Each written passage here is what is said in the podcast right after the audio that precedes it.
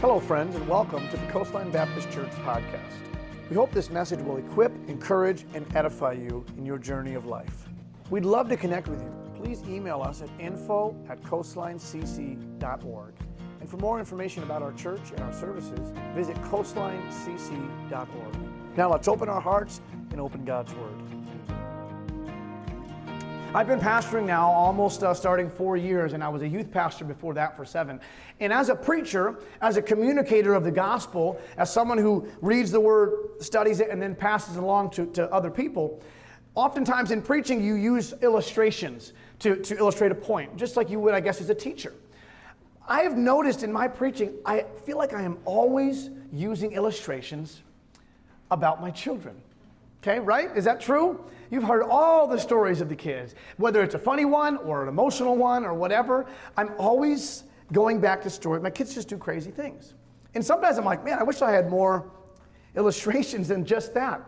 And to start off my message today, I do have a story. And guess what? It's about one of my children. So get ready. A couple years ago, we were at Target, me and um, Charlie. I think the whole family was there, but I was pushing Charlie in the cart. And um, this is probably, he was probably five, maybe four. I, I, can't remember how old he was. He was old enough to do something that was gonna, uh, getting ready to embarrass me, okay? If you're a parent, you understand. And if you're not a parent, you were a kid once that embarrassed your parents. I'll tell you that much. That's the truth. It's just part of being a child. Part of their part of God's plan for a child is to grow and mature and also embarrass their parents whenever possible in front of a large crowd of people. So I'm at Target and uh, we're walking down the aisle. I think Charlie was sitting in, in the thing. Maybe he was sitting in the actual big park because Brady usually sit up there. And um, we came down an aisle and with, with be, trying to be as, as use discretion right now in what I say, there was, there was a very large person in the aisle, which is fine. This person um, dropped something and bent over to pick it up. Now, me, I don't care. I'm just like, whatever. Charlie, though, who's a child whose mind is, you know, Charlie looks over at this person within earshot as this person bends over, and Charlie just says, Yikes! Not good. Not good at all. And listen, I've never seen a Target shopping cart move so fast as it did that, that day. I'm like, we've got to get out of here. This person's a lot bigger than I am. Man, they're going to knock me out. Yikes. Listen, I find myself constantly thinking something along these lines. I hope my kids don't do anything embarrassing today. Okay? Parents, you understand what I'm saying. Now, church, although we're all very different, young and old, rich, poor, we, we're all, none of us are the same. In certain ways, everybody is the same. We may look different, our bank accounts may look different, our houses, our personalities, all that, but as people, as humans, there's a lot of similarities that we do share. We live our lives based on hope. Like I said, I, I hope my kids don't do something today. We live our lives based on hope. All of us, church, all of us are hoping for something, hoping in something. We're hardwired. We are created. God created us as people that just live in hope. And today's message and it's why I'm wearing this shirt today. Donald's matching me. This is my Star Wars Roosevelt shirt. It's got the little Millennium Falcon on it. The first uh, Star Wars. Who knows what the, the first, well, I guess it was episode four. What was the name of it? New Hope. Thank you. Nerds, unite right now. No, just kidding. a new hope. A new hope. So we're talking about next level hope today. Next level hope. Each of us, church, each of us find our identity find our purpose, find our meaning, find our inner sense of well being in something. It's just how we are. Uh, some would say, I, I hope I don't lose my job. I hope that my kids will turn out okay. I hope that my marriage gets better. I hope I can pay our bills this month. I hope I can find a home. I hope I get better. As a pastor, sometimes I think, I hope that our church continues to grow and gets bigger. I hope. What did you hope for this week? What or who did you place your hope in? Because we're all hardwired for hope. It's important to recognize this truth, church. You have to realize and, and see that truth, that fact that you live hoping in something because your life is shaped by what you hope in. Your life is shaped by what you place your hope in. If your hope is in your job and you lose it, guess what? You're hopeless. If your hope is in your spouse and they fail you, and that was what you had your hope in, then you're, you're, you're really, you feel hopeless. If your hope is in moving to a new place or a new, I got to get out of this town, moving to a new location, and you get there and it's not everything you thought it was going to be, you are hopeless. If you hope in your kids that they don't disappoint you, that they turn out exactly how you want them to, and for some reason, because they're human and they're making their own decisions, they do something against what you wanted them to do, and your hope is in them, then guess what? You are hopeless. Listen to this, church. What you place your hope in, you also give the power to destroy you. Think about that. What you place your hope in, you also give the power to destroy you. So when we hope, we place our hope in things on this earth, things down here, we are setting ourselves up for failure, for defeat, for discouragement. Because nothing on this created earth is perfect and we can't place our hope in it. Paul, in his letter to the Colossians in the New Testament, the, the church at Colossae that was started. Paul had never been there, but uh, someone that he had reached in the gospel had started this church in Colossae. So Paul is writing a letter to the, to the Colossian people here. And what had happened is some false teachers had got in and, and tried to do some uh, paganism and things like that. And, and, and Paul was reminding them in his letter, the book of Colossians here, he's reminding them of a very important truth. And he says in Colossians 3, he says, Set your affections on things above, not on the things of the earth. Place your hope, place your love and affection not on things down here because it's going to fail you, but on things above. Look, up and realize that He will never fail you. Hope is not a location. Hope is not a feeling or an insight. Hope is not a possession, something that I can hold on to or an experience. Hope is a person, church, and His name is Jesus Christ. Hope is a person, and his name is Jesus Christ. Romans chapter 5, we're going to read some scriptures here. Romans chapter 5, this is Paul's letter to the Roman people. Rome had taken over uh, Jerusalem at this in the, in the New Testament, and they were uh, really treating uh, the Jewish people, the Israelites, God's chosen people, uh, very negatively, treating them like slaves, overtaxing them, trying to make it look like everything was okay, but they were really just using and abusing the Jewish people. And there were some certain Romans uh, that were Gentiles, is what the Bible calls them. There was the Jews, and then there was Gentiles, anybody that's not a Jew, that's not Jewish. Uh, but the gospel was for everybody. That was what was new about the gospel when Jesus came. He said, I'm not just dying for this one group of people, this one nationality. No, my salvation, my death and burial and resurrection is for the whole world, for every nation, every tribe.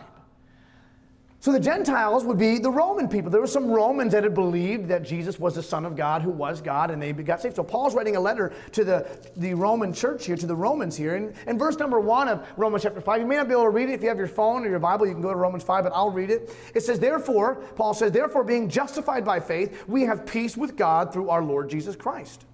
He's saying we have a connection to God the Father now because Jesus, his Son, died for us and our righteousness, his righteousness is placed upon us. Verse 2 By whom also we have access by faith into this grace wherein we stand and rejoice in hope of the glory of God. And not only so, but we glory in tribulations also, knowing that tribulation worketh patience. Paul says, Hey, we, we, we rejoice when things get hard in life.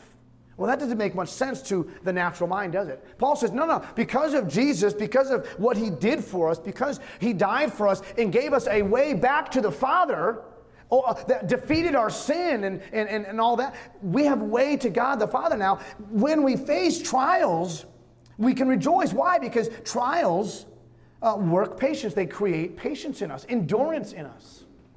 Verse 4 and patience, uh, experience, and experience Hope, verse 4. And verse 5, and hope maketh not ashamed. Because the love of God is shed abroad in our hearts by the Holy Ghost, which is given unto us. He said, Hope maketh not ashamed. That hope won't let you down, it won't make you ashamed. Verse 6 For when we were yet without strength, in due time Christ died for the ungodly. For scarcely for a righteous man will one die. He said, Man, uh, uh even, for a, even for a good guy, uh, some people wouldn't, you know, give their life for them, sacrifice their life. In verse 7, yet peradventure for a good man, some would even dare to. He's like, man, and for someone that's really great, still people wouldn't sacrifice their life for him. But verse 8, this is our hope.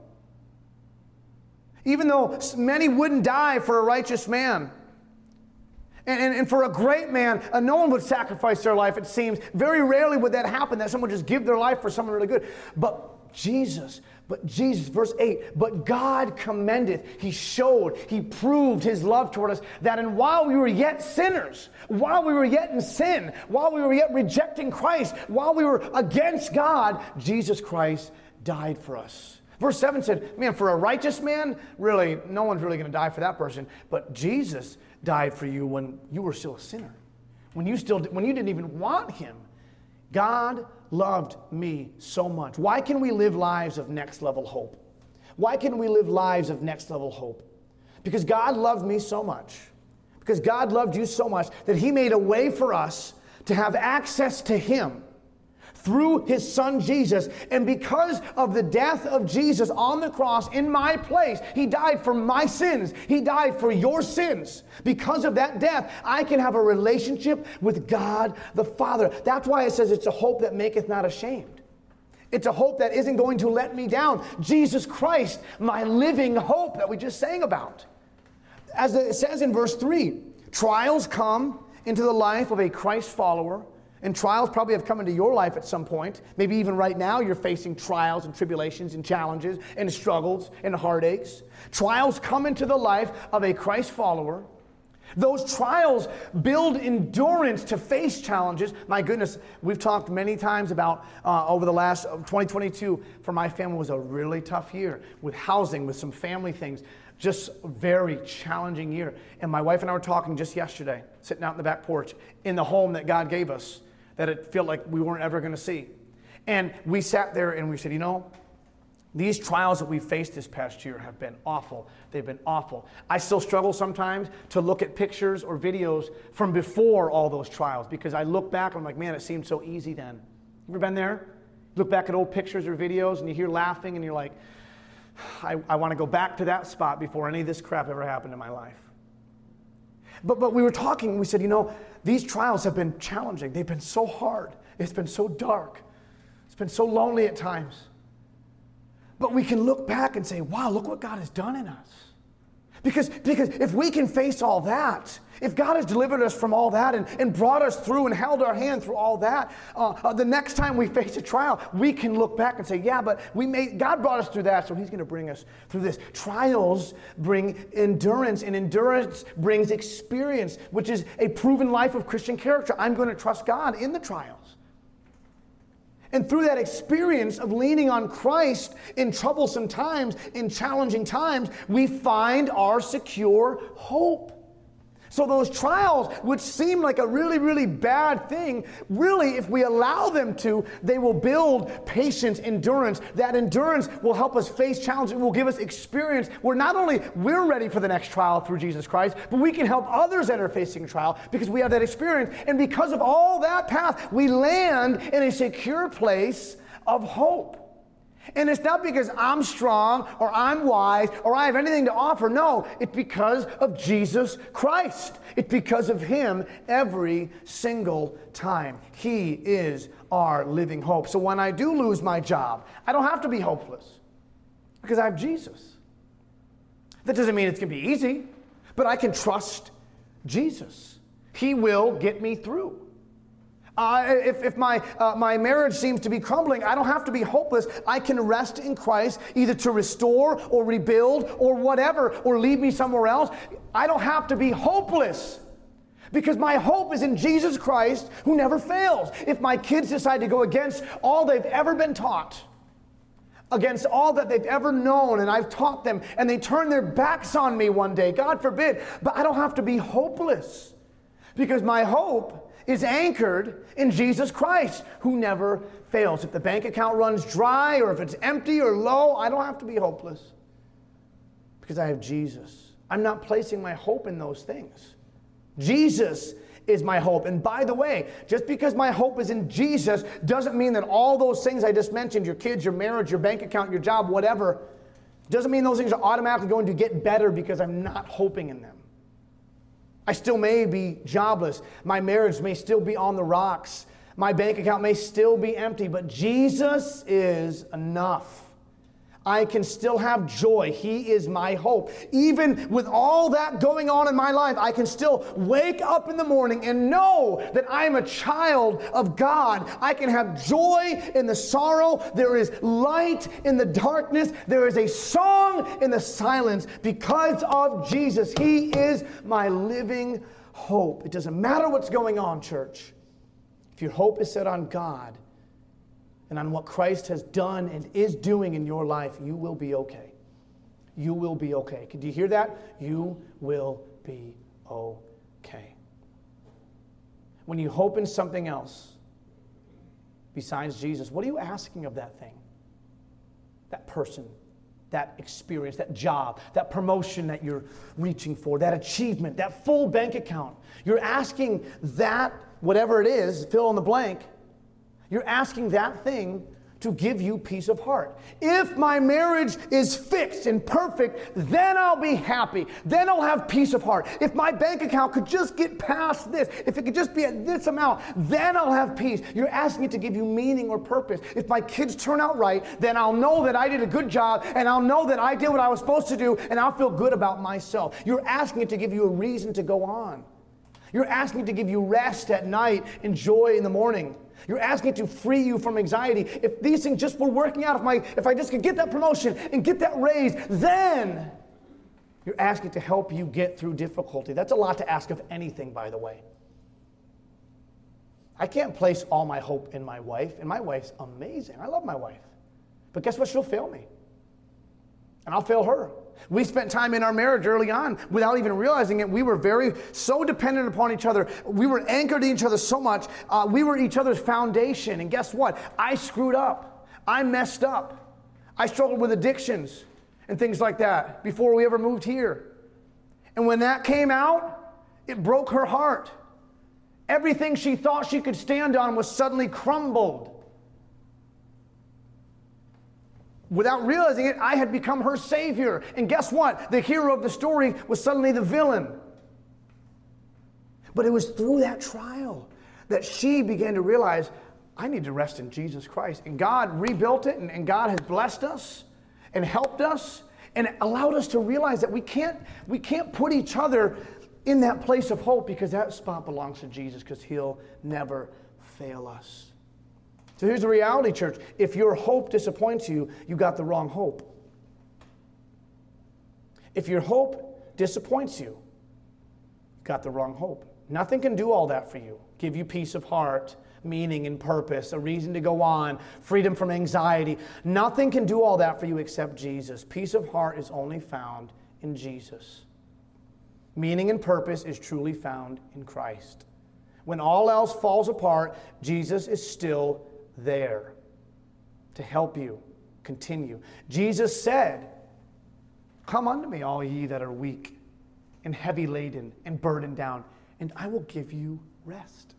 Jesus said that, and he's saying that to you today. Jesus frees us from anxiety, he carries us through difficulty. He is our hope. So, church, we have to stop wasting our energy and on hoping in things that can't even compete with Jesus Christ. So, when I decide to complain to my coworkers about my job, am I utilizing next level hope? No. No. Eh, eh, when I can't sleep at night because of stress over financial challenges, or I've, I've, I've spent nights awake uh, stressed about our church, and oh, we just got to do this, and I really want us to do this, and we need this. Am I practicing and resting in next level hope in Jesus Christ? No, I'm not. I'm not. Subconsciously, unknowingly, we are placing our hope in something that won't ever fully satisfy. Because our hearts crave satisfaction.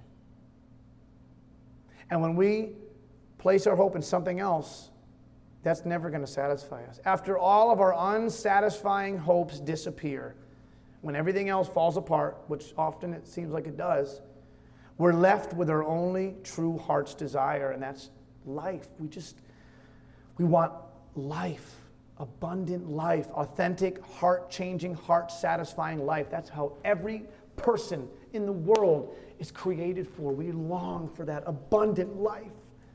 And that can only be found in Jesus. Jesus said in John 10 10, The thief cometh not but for to steal and to kill and to destroy.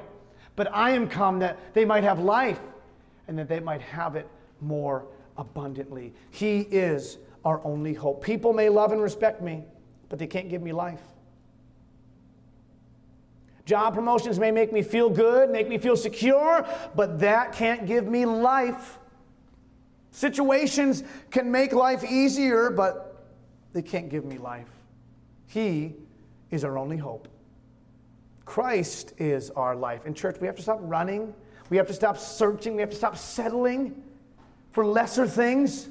You're never going to find life, real, authentic, abundant life, anywhere else. When you stop hoping in everything else and start resting in the hope that is only found in Him, people will see it. People will see it. When you, as a Christ follower, as a child of God, decide to place your hope in none other than Jesus Christ and Him crucified, and you rest in the gospel, and that is your only, only hope, people will notice. Because you'll face a trial and yet still have joy, and people will notice. And you'll go through something difficult and challenging, yet still have peace in your heart and still be an encouragement to other people, and people will know us, and lives will be changed, and God will be glorified. We sang a, we sing a song. Uh, I sang a song growing up, and we've sung it here before as well. It's an old hymn. And it says, My hope is built on nothing less than Jesus' blood and righteousness. I dare not trust the sweetest frame, but wholly lean on Jesus' name. And the chorus says, On Christ, the solid rock I stand, all other ground is sinking sand. All other ground is sinking sand. Everything else is sinking sand. Everything else we try to stand on and make our foundation will fall. But Jesus never fails. So, church, practice next level hope. Practice next level hope by making him your only hope. I'm going to finish with this this morning, church. One of the Old Testament prophets is Jeremiah. Jeremiah wrote two books. He wrote the book of Jeremiah, and he wrote uh, the next book, Lamentations. And he was known as the weeping prophet. He was around uh, about 600 years before Jesus was born. You know, the BC, 600 BC, that means before Christ. He was born, or he, he lived and did his prophet ministry 600 years before Jesus was born in that manger in Bethlehem. And Jeremiah's two books the book of Jeremiah, which is a big long book, and, uh, and the book of Lamentations, which is a much smaller book, about five chapters. They focus on one event. They focus on the destruction of Jerusalem, God's city, God's people. The book of Jeremiah predicts the destruction of Jerusalem. The whole book is about their sin, the, the Israelites and God's people, how they had turned against God, gone to idols. And it talks about, uh, the book of Jeremiah predicts it, and Lamentations, the book after that, the smaller one, looks back on the destruction of Jerusalem. The Lamentations is known as the book of tears. Lamentations is a dirge, it's a funeral song of sorts, written for the fallen city of Jerusalem. Now, you have to remember that God's people had been promised many things. They'd been promised life and success and, and blessing and their city had been destroyed. Lamentations was written shortly after God's people were taken captive in Babylon. The Babylonians came into Jerusalem and destroyed the city, killed so many people, and took the rest of them captive as slaves. God's people, the Israelites, who were promised prosperity through God. This is 586 years before Jesus came when, when Jeremiah wrote this book. Jerusalem had been destroyed. People had been killed, taken captive. Lamentations 2, just, just, just to paint you a picture of what's going on here, literally says, Jeremiah says, I have cried until the tears no longer come. My heart is broken. My spirit is poured out in agony as I see the desperate plight of my people. This is Jeremiah's heart right now. And he says, Little children and tiny babies are fainting and dying in the streets. That's where we're at with Jerusalem, with God's people. Absolutely no hope. Chapter 4, Jeremiah talks about God's anger towards the people for, for, for completely rejecting him after all he had done for them and blessed them and promised them, and they still just turned away. We see God's anger against his people and their rebellion, and we see what the people's sin had caused in their own lives, and it's some pretty scary stuff. Go ahead and read Lamentations, and you'll see, wow, man, it got, it got really, really bad. But in chapter 5, in the last chapter, Jeremiah pleads to God, Lord, please restore us. I have the scriptures right here. He says in verse uh, Lamentations 5, the joy of our heart is ceased. This is, this is Jeremiah talking. The joy of our heart is ceased. Our dance is turned into mourning. The crown is fallen from our head. Woe unto us that we have sinned, for this our heart is faint. For these things our eyes are dim. In verse 19, he says, Thou, O, end of the end of the book, Thou, O Lord, remainest forever. Thy throne from generation to generation. Wherefore dost thou forget us forever and forsake us? For so long time, turn thou us unto thee, O Lord, and we shall be turned. Renew our days as of old. He, he pleads for restoration. He says, just, just bring us back to where we were. And in this hopeless book of mourning, church, as we finish up, in this hopeless book of Lamentations with all this destruction and death and sorrow, right smack dab in the middle of it, we see something so incredible in chapter 3. Chapter 3, Jeremiah begins, and I'll read you a few of the verses of what he says. He says, I'm a man that hath seen affliction by the rod of his wrath. He hath led me and brought me into darkness, but not into light. Surely against me he is he turned. He, come, he turneth his hand against me all the day. My flesh and my skin hath he made old. He hath broken my bones. He hath builded against me, compassed me with gall and travail. He has set me in dark places. Man, this is no bueno here. This is not, not good at all. Not good in the slightest. He goes on to say, he, he hath turned aside my ways and pulled me in pieces. And on and on he goes about the destruction, about the pain, about the hurt that they are facing. And then we see something right smack dab in the middle of this chapter. It's right in the middle of the book. After he's talking about all the destruction and pain that they're facing, he gets to verse 17 and he says this Thou hast removed, and I have the scriptures on the screen, thou hast removed my souls far off from peace. And some of you are there today. Some of you, your soul is far off from peace. It's, it's not even next to you, it's not even near you. He says, I forgot prosperity. Verse 18 I said, My strength and my hope is perished from the Lord. This is Jeremiah. Hopeless, right? Sounds very hopeless. My strength, my hope is perished from the Lord. Verse 19, remembering mine affliction and my misery. He says, I cannot forget this awful experience in my life. I can't forget it. Verse 20, my soul hath them still in remembrance and is humble to me. He says, I just can't, I can't get those images out. I can't forget all that I have faced. Your, your, your city is in ruins. Your people have been killed. They're taken captive. And I can't get it out. My hope is perished. But then he says this in verse number 21. He says, This I recall to my mind. Therefore have I hope.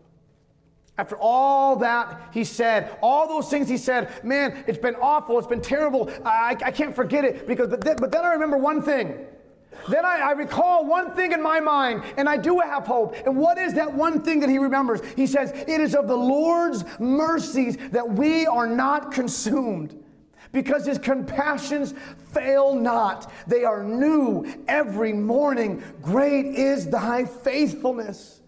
He says, I can remember, even, even after all we have faced, guess what? Some of us are still here. His mercies still are new every morning. His compassions have never failed me, and I can hope in that. And he says in verse number 24, The Lord is my portion, saith my soul. Therefore will I hope in him. And Jeremiah says, in the midst of the worst circumstances, he says, You know what? I can hope in Jesus Christ. He's enough. He's enough for me. His faithfulness is great. His mercies are new every morning. Church, you have to know that hope isn't unreachable in your life. Hope isn't unreachable, it's right in front of you. You got to look to Jesus. Thank you again for listening to the Coastline Baptist Church podcast. We hope the message was an encouragement to your heart. Please connect with us through our website, coastlinecc.org, or on Facebook or Instagram. Send us a message, send us an email, and we'd love to connect with you. We'd also love if you could visit us for a Sunday morning service. You can find our address on our website, and our services start at 10 a.m. Our mission at Coastline is simply this to know Jesus deeply and to show Jesus daily. I hope that we've helped you do that in your life today. Thanks again, and we'll see you next week.